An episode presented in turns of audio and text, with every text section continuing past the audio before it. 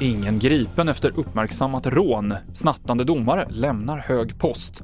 Och nya svenska guldchanser. Det är rubrikerna i TV4-nyheterna. Ja, justitierådet Ann-Kristin Lindeblad, som är en av de 16 domarna i Högsta domstolen, lämnar sitt uppdrag eftersom hon utreds för snatteri, något som Expressen var först att berätta om.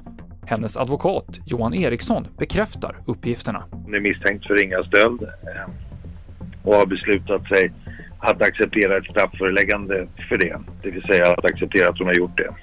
Vad är det hon ska ha stulit? Nej, jag vill inte gå in på detaljerna. Utredningen är ju egentligen inte klar. Eh, utan det jag kan säga är att hon har bestämt sig för att ta konsekvenserna av det inträffade. Och det har hon redan gjort därför att hon har inte dömt i något mål sedan det här inträffade och hon kommer inte göra det något mer heller utan hon kommer att, hon är sjukskriven nu och sen kommer hon att gå i pension. Det sa Johan Eriksson till Thomas Ritter.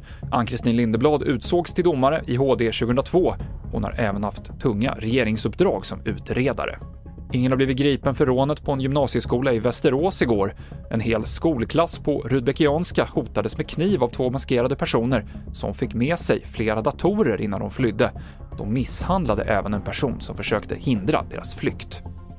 Årets Polarpris i musik går till Ensemble Intercontemporain, en fransk orkester som spelar modern konstmusik, och till Iggy Pop, som brukar kallas för punkens gudfader och är lika känd för sina scenframträdanden som för sin musik, säger musikjournalisten Fredrik Strage.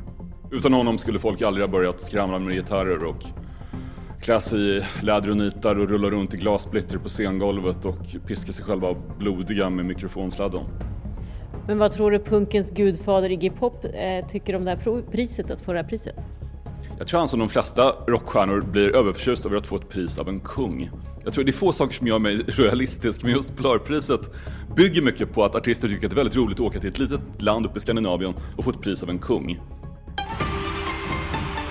Till sist om OS i Peking. Just nu så pågår kvartsfinalerna i längdsprinten och det finns förhoppningar om nya svenska medaljer.